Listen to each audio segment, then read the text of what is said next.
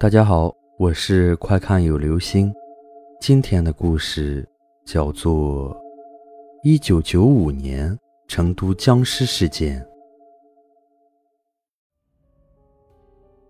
有关成都的府南河闹过僵尸的事情，据说府南河刚改造好的头几年，很多人跳河自杀。河水也并不深，水也不急，但是有些人不小心掉进水里。就被淹死了。后来成都盛传府南河闹僵尸，电视台都出来辟谣了。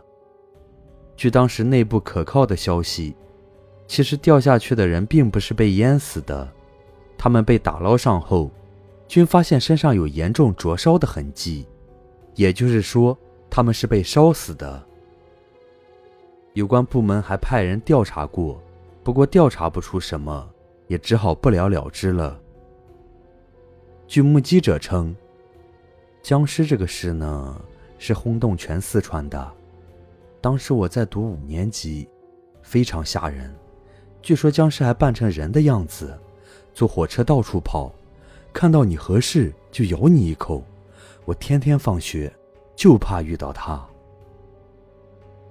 大概是在一九九五年。在成都的八零后应该有印象。突然有一天，班里开始流传这么一个故事：成都市考古队在武侯祠附近挖到三具古尸，清朝的。由于监管出了点差错，一夜之间三具古尸不翼而飞。后来又出现了五具僵尸，专咬人头。没被咬死的就变成僵尸。听说最后是出动了军队，用火焰喷射器给烧死了。另外一种说法是，传说僵尸来自青城山九老洞，还有一说是郫县挖出来的，也有说是从石岭挖出来的。至于僵尸的处理，据说是出动了很多人才搞定的。另外，还有一种说法，九五至九七年。成都根本就没什么僵尸，都是以讹传讹来的。事情是这样的：龙泉驿平安乡一户姓林的人家，他家狼狗得了狂犬病后，把喂的猪给咬死了。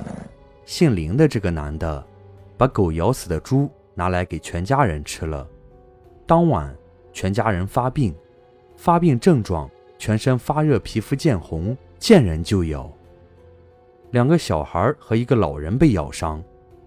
第二天，亲戚和邻居带他们来成都看病，途经合江亭一段，林家再次发病，见人就咬，多人被咬伤。起初，被咬伤的人并不知道会传染，被感染者有的人死了，有的一发病又继续咬人。最后，龙泉驿发现几具被咬死的尸体，被传说是僵尸吸血。还上了商报。合江亭咬人，也被传说是成都府南河出现僵尸，上了电视。因为病者身冷，穿得厚，穿得多，还被说成是清朝的僵尸。消息传开，闹得成都沸沸扬扬。成都用了大量的人员来处理此事，后来才慢慢平息。这个病被龙泉当地人。称为疯猪病。此后，二零零五年，四川爆发猪链球菌病，也恐慌不小。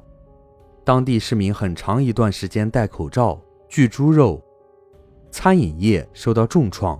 成都周边全市设卡，来路不明的猪肉和人禁止入城。养猪户一旦发现异常，全部进行隔离。